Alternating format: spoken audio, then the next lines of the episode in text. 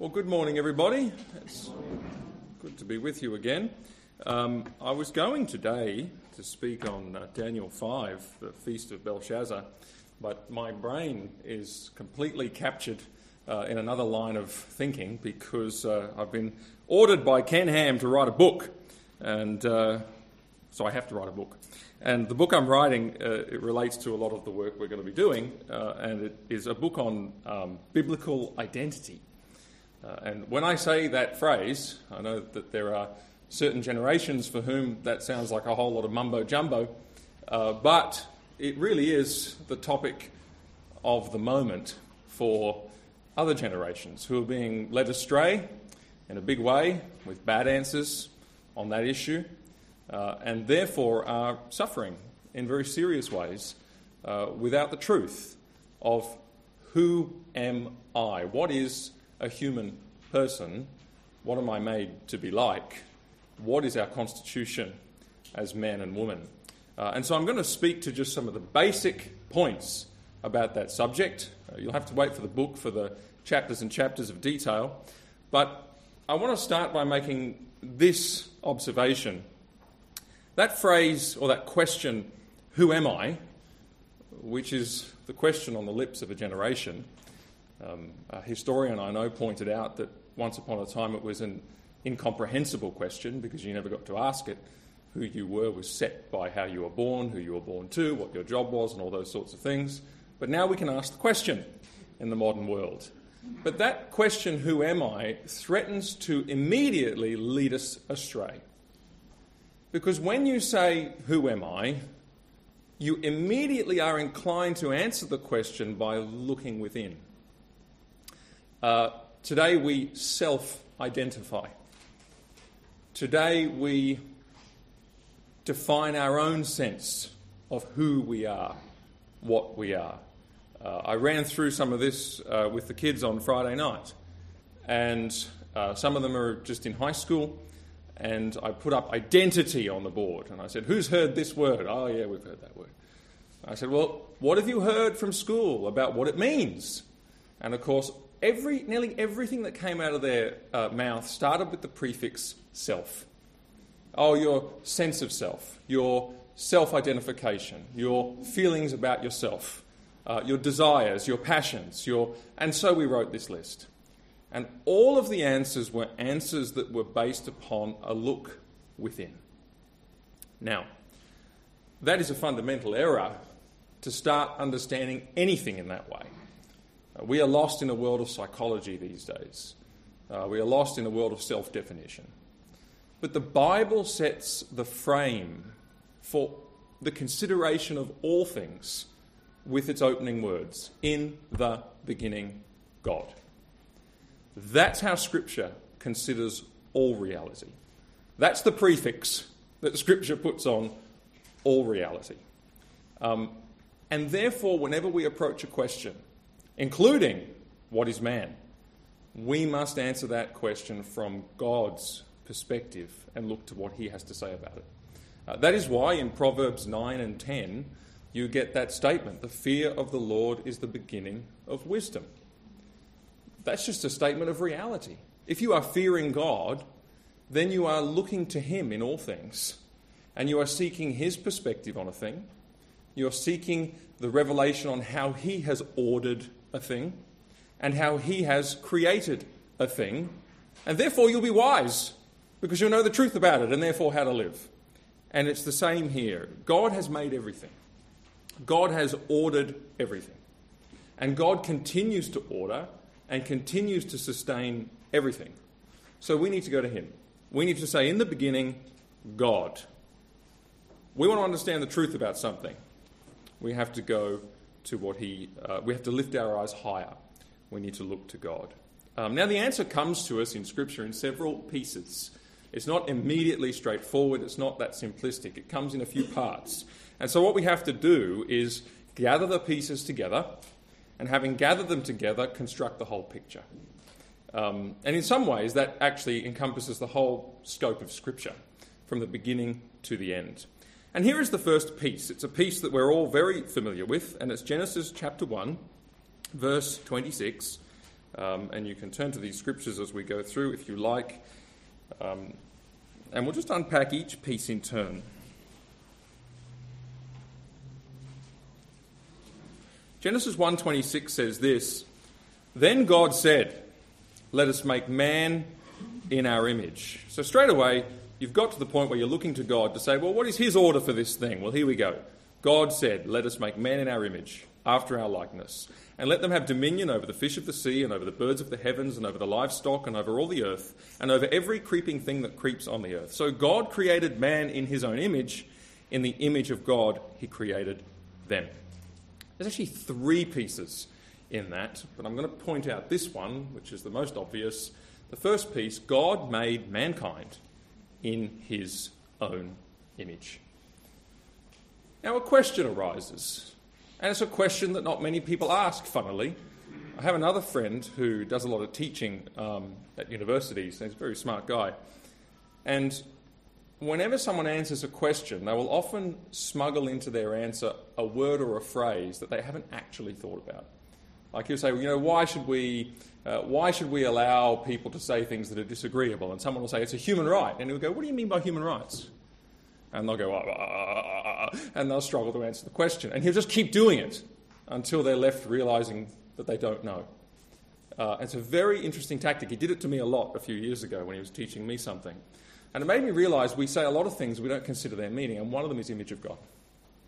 What actually is the image of God? Good question. Uh, it's not a, a well considered phrase. Well, it is in history, but it's something that we don't consider enough these days. Now, to explain it, um, a few years ago, a couple of years ago, a very talented supporter uh, mailed me a portrait she had painted. And it was a portrait of me. And she'd didn't sit for anything, she painted it based on photographs.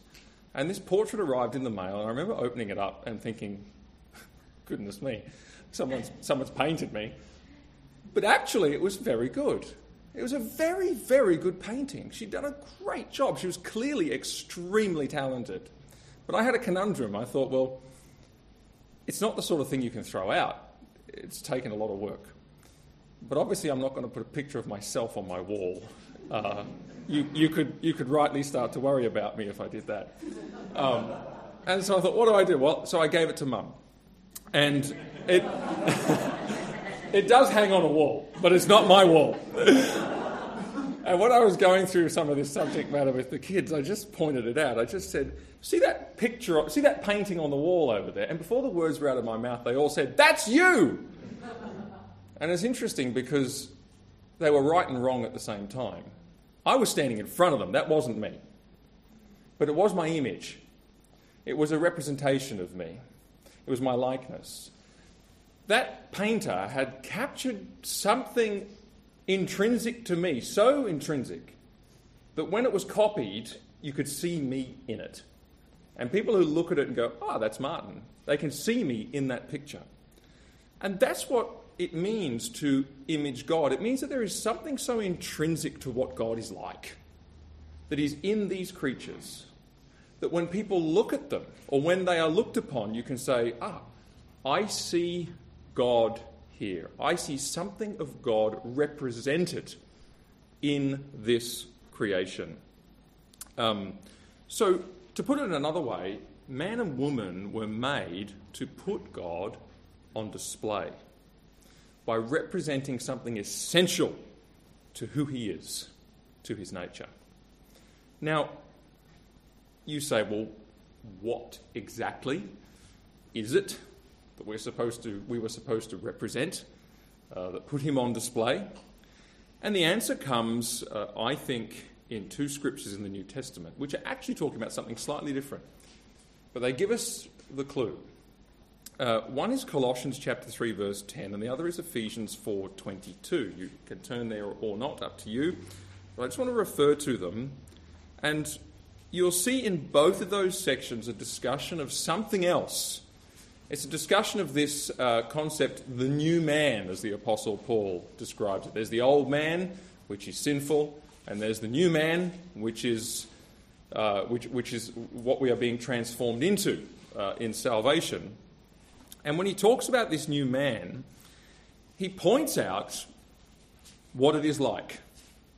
And he says in Colossians 3:10, "Put on the new self or the new man." So new self in the uh, I'm still got a lot of King James in my head, so the newer translations will say new self, which is being renewed to a true knowledge according to the image of the one who created it. So what he's saying is that this new self that you're to put on, that you're to be transformed into, actually is according to the image of God, according to the image of the creator, the one who created it. That's interesting. So you go, okay, so this new self that we are to put on, it is likened to God's image. And then in Ephesians 4:22, you get the other side of the puzzle. It says, In reference to your former way of life, you are to rid yourself of the old self, which has been corrupted in accordance with the lusts of deceit, and that you are to be renewed in the spirit of your minds, and to put on the new self, which in the likeness of God, there's that language again, in the likeness of God, and before we saw the image of the Creator, in the likeness of God has been created in true righteousness and holiness. In other words, the thing that the Apostle Paul wants to point out about this likeness of God, this image of the Creator, is that its essential feature is this true righteousness and holiness. That's the biblical answer to the question. What is the image of God? What does it mean that mankind was made in God's image? Mankind was made good. Mankind was made holy. Mankind was made righteous. To put that moral excellency of God on display in a way that nothing else in creation could ever do. In a way that no animal, no plant, no star could ever do. Those things can tell us something about God, but they don't tell us of the beauty of His holiness and His righteousness. And that is the central point of the answer to this question.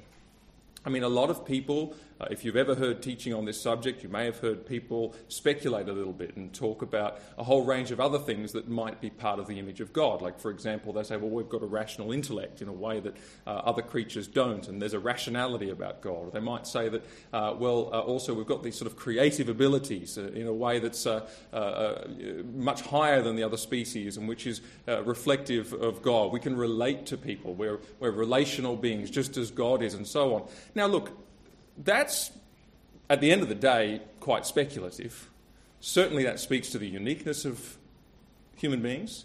But to the extent that that is true, those are simply um, means to the end. In other words, those are simply the means by which we express God's holiness and God's righteousness. So, why, why can we think? Why can we do? Why can we create? Why can we behave certain ways? In order to demonstrate and set forth the excellencies of God's righteousness and God's holiness, God's goodness. So they're not the final point. The final point is righteousness and holiness. Now, in the Bible, you will often see discussions uh, of, these, of, of, glory. You'll see that word come up. Uh, glory really is um, the setting forth of what God is like the expression of what God is like. And for example, it'll say, The heavens declare the glory of God. Well, in what way? Well, they tell us something about what He's like. How? Well, they tell us of His infinite power, uh, they tell of us of His incredible creation, they tell us of His infinity, because they go on and on and on, and we can't see the end of them. Um, and so on. We see something of God set forth in creation. Uh, it's the same uh, in the fact that God's light is often described uh, God's uh, glory is often described as light.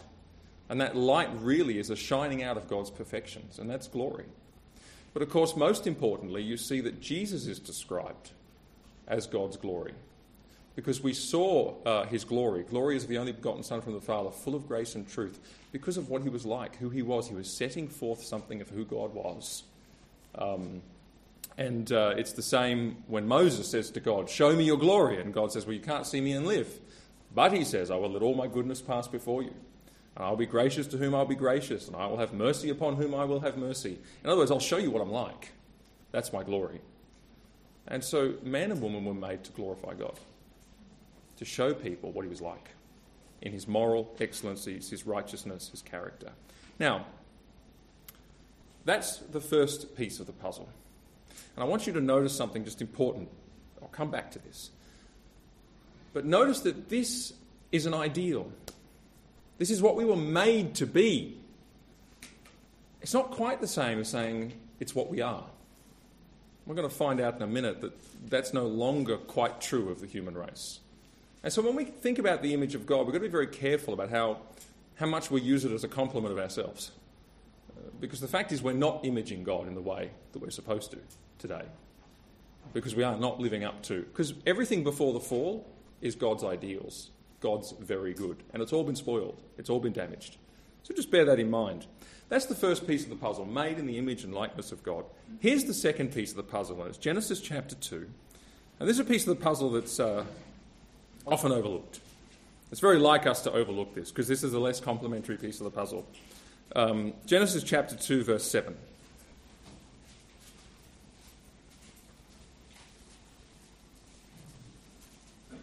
Says, Then the Lord God formed the man of the dust from the ground and breathed into his nostrils the breath of life, and man became a living creature. So here's the second piece of the puzzle. The first piece is made in the image and likeness of God. The second piece of the puzzle is made from the dust of the ground, which is a lot more humbling. That means we are creatures we are the stuff of creation.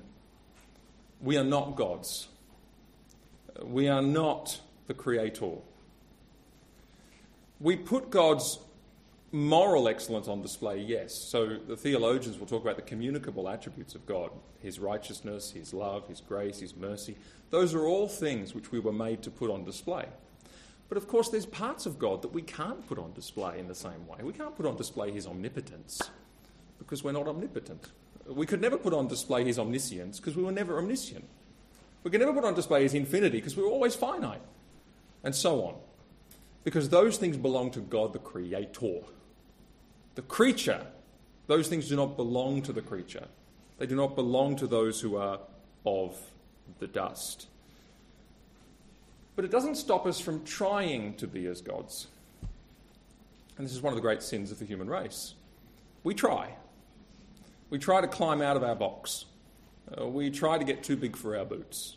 And we try to take on God's jobs. We try to take on God's responsibilities. Um, in fact, I would say that culturally, that's one of the greatest sins of our day.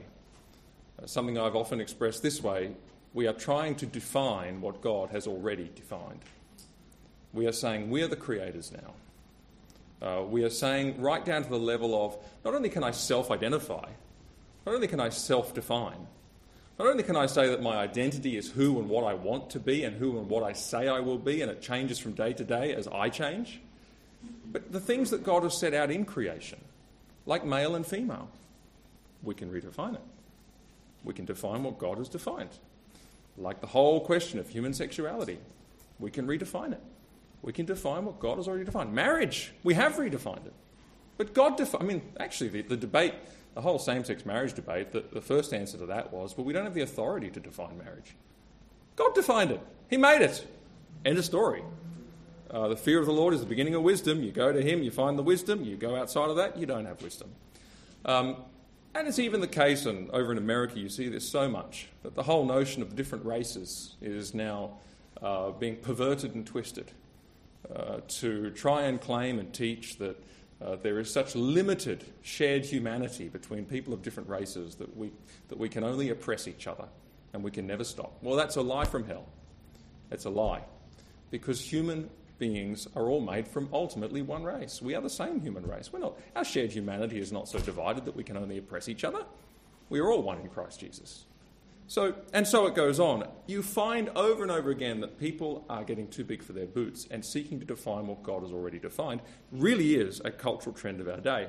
Something else you will see is this. Um, a little while ago, I did a, a video about uh, a spate of um, high profile, what they call deconverters, or people who deconstruct their faith. So, people who were uh, fairly prominent in the Christian world who one day come out and say, Well, actually, I'm leaving the faith, I'm not a Christian. And then they will usually do a podcast or some kind of TV interview explaining why they are no longer a Christian. And a whole bunch of these came out. A lot of them were worship leaders, and there were some uh, high profile podcasters, and this. And so I got a researcher to put together some briefs for me uh, to take their own words uh, and copy them out uh, and get the main points from each and send them over so I could have a look at what's going on. It was interesting, I read the first one and I thought, hmm, okay, that's their reasons. I turned the page. I read the second one. I thought, oh, that's interesting. Same reasons. I read the third one. I thought, oh, that's interesting. Same reasons. Fourth one, same reasons. And it was like it was the same person over and over and over and over again. And that was instructive because the reasons they gave, there was some variation. But at the core, if I could, if I could capture a phrase that came up in every single one, it was this If I was God, if I was God, I wouldn't allow children to die. If I was God, David Attenborough says this, I wouldn't allow parasites to make people blind. If I was God, there wouldn't be any cancer. If I was God, I would show up and reveal myself to people right here, right now. Why doesn't He? And because of their frustration with the way God is, they said, I don't want to believe in this God anymore. You know what? I'm glad I'm not God. Can you imagine if you were made God for one millisecond? I'll tell you what would happen. Every atom in the universe would collapse, it'd be gone. Uh, you and I don't have the wisdom, the knowledge, the infinity, the omnipotence to know what it takes to run a universe. Nor do we know what it takes to bring all things to a perfect end, as God will do by some miracle I don't and will never understand. The Apostle Paul says, um, you know, his ways are past finding out. How unsearchable are his judgments? Who's known the mind of the Lord? Who's been his counselor? That's the situation we're in. It's interesting, you know, when Jesus was on the cross, what did the people say?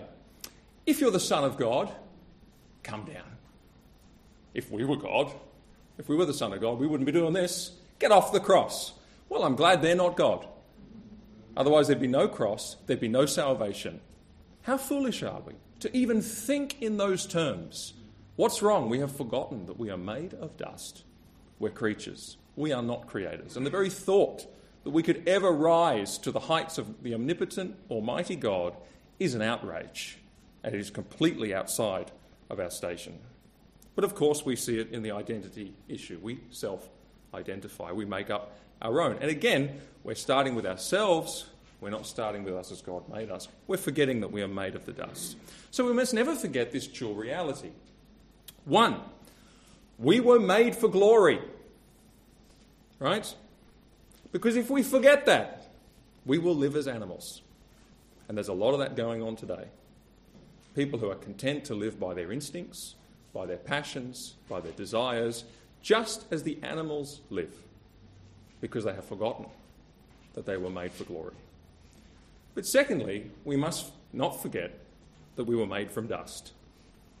Because if we forget that we were made from dust, we will seek to be as gods. And my goodness, that is a Pandora's box, of pain and sorrow that will come from us getting beyond our station. So we were made for glory, we were made from dust. Dual realities. Now, time is against me, so I'm going to have to work out how to close this off.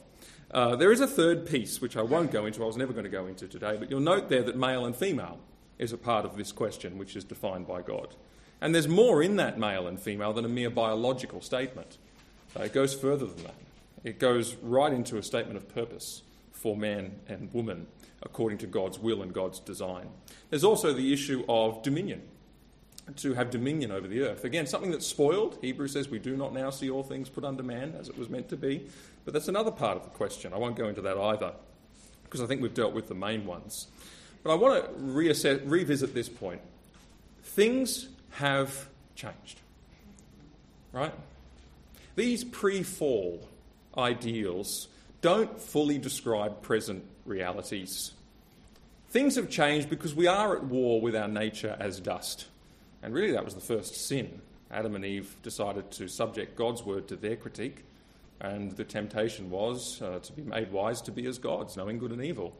Uh, so they were at war with their dust, just as we are today. And also, we're at war with our purpose as male and female. That's a big one.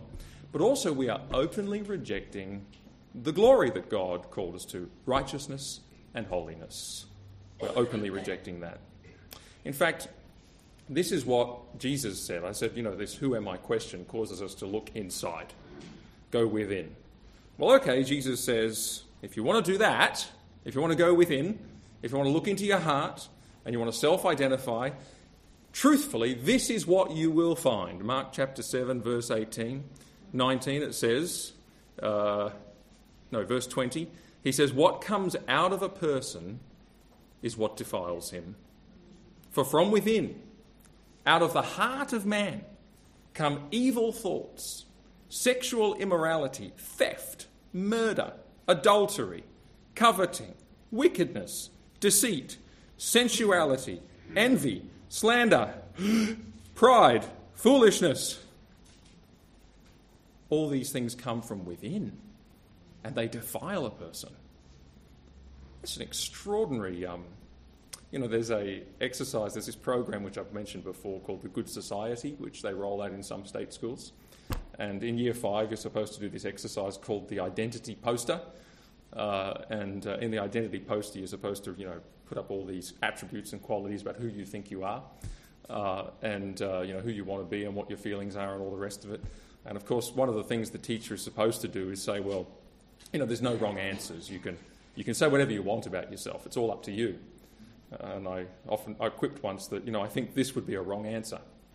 If you put Mark's Gospel, chapter 7, verse 20, on your poster, I think maybe the teacher would have a problem with that. Why? Because our world hates this truth. We've built a whole cultural edifice around the denial of this truth. That these things come from the heart of man, they come from me, from myself, and all the things that I might write on that poster. The world hates it because the world will deny and is denying our own sinfulness. And therefore, we are living in a world right now that hates the gospel. It hates it. It has to hate it because the first claim of the gospel is that you're a sinner. What the Lord said here is the first claim of the gospel about you, who you really are you need the Lord Jesus Christ. And do you know something about the Lord Jesus Christ? He died on a cross. Well, that was horrible. Well, hang on, that cross is a monument to just how bad your identity really was.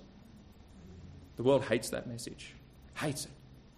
But that is why, in today's world, we need to be the people who proclaim that message, because nobody else will. And that is the truth of the human race in its present condition. I mean, what has gone wrong uh, is, and we can turn to this because most of you are probably still in Genesis. What has gone wrong is signalled in Genesis chapter 5, verse 1 and 2 and 3. And this is a, a thing that is picked up in the New Testament, especially in Romans 5, 1 Corinthians 15. The change is this, and just notice this. This is such an important verse, which, uh, you, you, know, you say Genesis 5, and people say, well, what's in Genesis 5? Uh, this is really important. It says, This is the book of the generations of Adam. On the day when God created man, he made him in the image and likeness of God. He made them male and female, and he blessed them and named them mankind on the day when they were created. When Adam had lived 130 years, he fathered a son in his own likeness according to his image and named him Seth. Isn't that interesting? It's like the scripture is saying, on the day when man was created, we know this is what happened. He was made in the image and likeness of God. Ah, now Adam is having a son in the image and likeness of God? No, in his own image and his own likeness. In other words, Adam's sons, Adam's daughters have Adam's image. Now, that is a teaching that is carried right through Scripture. Um, and so the question really that comes up is well, what happened to the image of God? Is it irrelevant? I don't think it's irrelevant, but it's important to notice this. Adam's image is a gravely defaced image of God. It's a gravely twisted and contorted image of God. And it is so gravely twisted, and we learn this from Romans 5, where it says, As one man, as through one man sin entered into the world, and death through sin, and so death spread to all mankind because all sinned. In other words, what is Adam's image? How is it different? It's got two things that were never in the image of God sin and death. They were not there. Now they are. That's a pretty radical deforming of the holiness and righteousness of God's image. Um, and so, therefore, if two things are present that were not there before, sin and death, um, then what's missing? Well, true righteousness and holiness are actually missing. Now we spend our lives going after, you know, trying to attain goodness. And every religion of the world, aside from Christianity, is a works based attainment of goodness religion. But we're never going to get there fully and completely as we were, because true righteousness and holiness is lost. It is lost. Um, scripture says there is none righteous, no, not one. Um, uh, one of the illustrations I have used is the illustration of a castle ruin. Um, and you can go to these castle ruins in Europe. These, some of them are a thousand years old. And you'll go there, and sometimes there'll be a sketch on the placard at the front which shows you what the castle once looked like. And it's a very grand and incredible thing. And sometimes I might even tell you the story of who once lived there. You know, King so and so, King Henry or whatever, once lived in this building. Uh, and you think, wow, that's amazing. But you look at it and you think, well, is that a castle? Not really. It's a ruin of a castle. Um, it's lost the glory that it once had. And as the presence of a certain kind of decay is there that was never there before. And it's a little bit like you could take one of those plaques and you could put it on a human being and you could say, God once lived here. But now we're a ruin of what we were. That is Adam's image. And Scripture rounds this whole discussion out with this great answer to, well, how can we recover what was lost? How can we? We're in Adam, not in, not, not in God's image anymore. When I was doing some reading on this, I realized from the New Testament that the phrase image of God is fairly prevalent in the Bible. But more often than not in the New Testament, it does not refer to you or me. In Colossians 1:15 it says Christ is the image of the invisible God, the firstborn of all creation. In Hebrews 1 and 3 it says he is the brightness of God's glory the express image of his person. In 2 Corinthians 4 4, it says, The God of this world has blinded the minds of the unbelieving so that they will not see the light of the gospel of the glory of Christ, who is the image of God. See that? I just searched image of God, likeness of God in Bible Gateway, and the light went on. I thought, well, hang on a second. How foolish have we been to think of ourselves when we hear that phrase? to think of mankind when we hear that phrase. Surely the right and proper thing to do when we hear that phrase is to think of the Lord Jesus. He is the image of God in human flesh once again. And we know that from the very beginning when the angel spoke to Mary that holy thing which shall be born of you will be called Son of God. Holiness. And it says in Hebrews 1 and 9, you have loved righteousness and hated iniquity. Therefore, God your God has anointed you with the oil of gladness above your companions. He is righteous and he is holy. But importantly, he held that righteousness and holiness, that glory of God, in his true righteousness and true holiness, in, if I may speak carefully, the dust of human flesh. Just, just like the image of God was meant to be all along. Dust and glory come together in the Lord Jesus once again, and in Him alone is the image that was lost recovered. And it is therefore to Him alone that we must go in order to become again what we are not because of the fall. But of course, to become again with so much more, because you have all the glories of the workings and, and wonders of what Christ has done. Uh, you have been saved from sin. There's something greater and more glorious about what we find in Christ than what we find in Adam. Let me make two points uh, to close. Just present implications of this. Um, the reality is we are biolog- biologically linked to Adam. There is actually a genetic connection with Adam. Goes back far enough, that's where you end up. Um, but in salvation, the scriptures teach that there is just as real a connection forged between you and the Lord Jesus Christ. It isn't a biological connection, it's a spiritual connection. The Holy Spirit comes to dwell within you, to make his home in you, and to declare the things of Christ to you, says the Lord in John's Gospel. And that connection to the Lord Jesus the recovery of what we lost, is very real, just as real as the biology that you share with Adam himself. And as a result of that, there are two changes in your life. And the first one is because of the presence of Christ in you, there will be a certain change of constitution immediately. And that change is captured in that verse which I read deliberately, Hebrews 1 and 9. You have loved righteousness and hated iniquity. That's the change that takes place in the heart now. You're not perfectly righteous and holy today. Ah, but something has changed. And the desire of Christ is the desire that is in your heart. Those of you who remember Peter Brandon, um, he told a story once where he had a man come up to him greatly troubled. And he said to him, Look, he said, I'm struggling with a particular sin. And he said, I just can't get through it. And every time I think it's gone, it comes back. And then I think it's gone, and it comes back. And he said he was greatly distressed. And he said to Mr. Brandon, he said, he said, I just don't think I'm saved. And Peter Brandon said, Well, you tell me. He said, How do you feel about this sin? How do you feel about it? And he said he clenched his fist so tight that his knuckles went white. And he said, I hate it! Like this. And Peter Brandon said, Oh, he says, Praise God, I believe you're saved. Um, and you know, there's a great truth in that.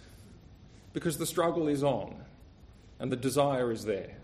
And that desire, in a way, is the guarantee that the change will come.